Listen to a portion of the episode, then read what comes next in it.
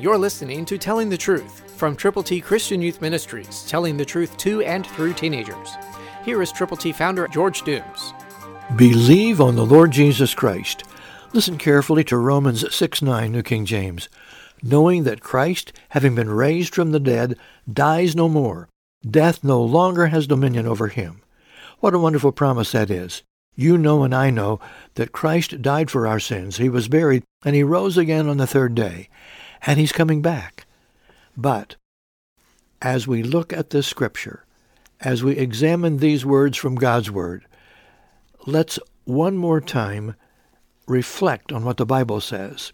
Knowing, not hoping, not guessing, knowing that Christ, having been raised from the dead, dies no more. Death no longer has dominion over him. What a tremendous promise that is.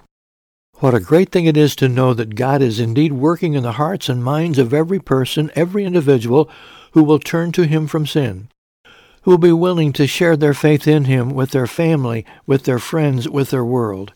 Yes, it's a wonderful promise. Christ did die, he was buried, and he rose again.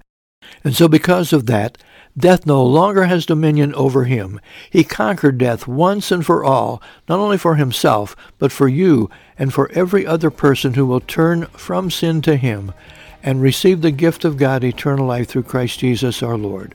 Christ through you can change the world. For your free copy of the Telling the Truth newsletter, call eight one two, eight six seven, two four one eight, eight one two, eight six seven, two four one eight, or write Triple T, thirteen thousand U S forty-one North, Evansville, Indiana, four seven seven two five. Tune in to Telling the Truth next week at this same time on this same station.